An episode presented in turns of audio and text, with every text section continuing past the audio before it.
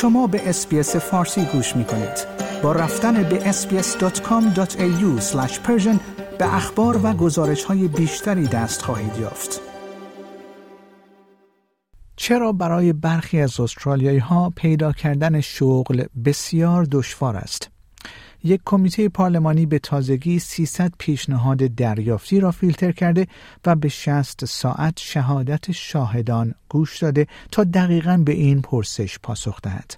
کمیته خدمات اشتغال نیروی کار استرالیا روز پنجشنبه گزارش نهایی خود را منتشر کرده و 75 توصیه برای اصلاح سیستمی که به گفته این کمیته واقعا به متقاضیان کار و کارفرمایان آسیب میرساند ارائه داد. جولیان هیل رئیس این کمیته با رونمایی از این سند که باید آن را نخستین سند در نوع خود در 25 سال اخیر دانست هشدار داده است که این سیستم در دو هدف اصلی خود شکست خورده است. حمایت از محرومترین افراد استرالیا و اطمینان از ارزش پول. این نماینده کارگر پارلمان در مقدمه گزارش خود نوشت گفتن آنکه استرالیا دیگر یک سیستم خدمات اشتغال ملی مؤثر و منسجم ندارد سخت اما درست است وی افزود ما یک سیستم مدیریت تطابق تأمین اجتماعی ناکارآمد برون سپاری شده و نامنسجم شده داریم که گاهی اوقات برخلاف آنکه احتمال آن نمی رود به شخصی شغل می دهد. در ادامه این گزارش به نکات کلیدی این گزارش پرداخته شده است.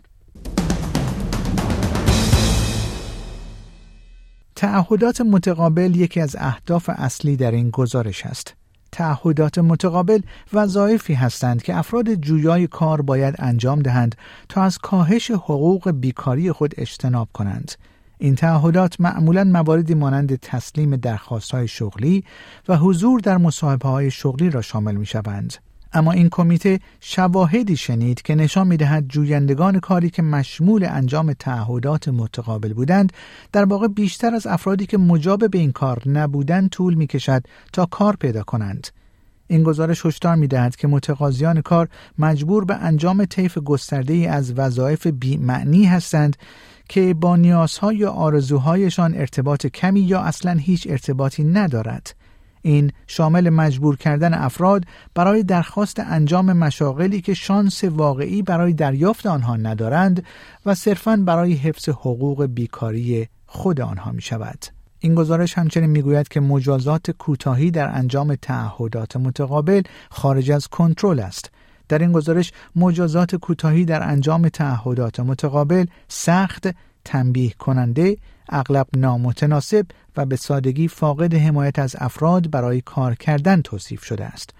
آقای هیل به ویژه در این گزارش بر روی نظام تعهدات متقابل تمرکز کرده است و آن را به استفاده از بمب هسته‌ای برای کشتن یک پشه تشبیه کرده است. این گزارش میافزاید سیستم کنونی به این معنی است که ارائه دهندگان های اشتباهی دارند در حالی که کارفرمایان پر از های شغلی غیر واقعی هستند. در این گزارش همچنین عنوان شده است کارفرمایان روشن کردند که این سیستم ارزش اندکی به کسب و کار آنها میبخشد و بارها تلاش می کند تا جویندگان کار نامناسب را بدون ارائه مشوق یا حمایت کافی به سمت تسلیم درخواست خود برای پست های خالی مجبور کند. و در همین حال مرکز مبارزه با فقر در استرالیا نیز اعلام کرده است که 83 درصد از متقاضیان اعلامیه تعلیق پرداخت را در سه ماهه بین جولای تا سپتامبر دریافت کردهاند. آقای هیل همچنین در گزارش خود استدلال کرده است که سیستم بر اساس دو باور غلط هدایت می شود. یک بیکاری همیشه تقصیر فرد است و دو مدیریت سختگیرانه عملکرد افراد به ناچار منجر به نتایج بهتری می شود. او در ادامه این گزارش نوشته است این موجب تشدید این باور می شود که اگر فقط به افراد محروم فشار بیاورید تا این کار را انجام دهند به نوعی جادویی شغل پیدا می کنند و اگر نکنند آنها تنبل هستند. آقای هیل در این گزارش همچنین تصویری تاریک از نیروی کار در بخش خدمات اشتغال در کشور نشان می دهد. او در این گزارش عنوان کرده است که این بخش با بحران روبروست و نرخ ترک کارکنان در خط مقدم آن بیش از چهل درصد است و بسیاری از کسانی که باقی ماندند مهارت یا صلاحیت لازم برای حمایت از انبوه مشتریان که به صورت فزاینده آسیب پذیر و ناهمگن هستند را ندارند. like، share، comment. اس‌بی‌اس فارسی را در فیسبوک دنبال کنید.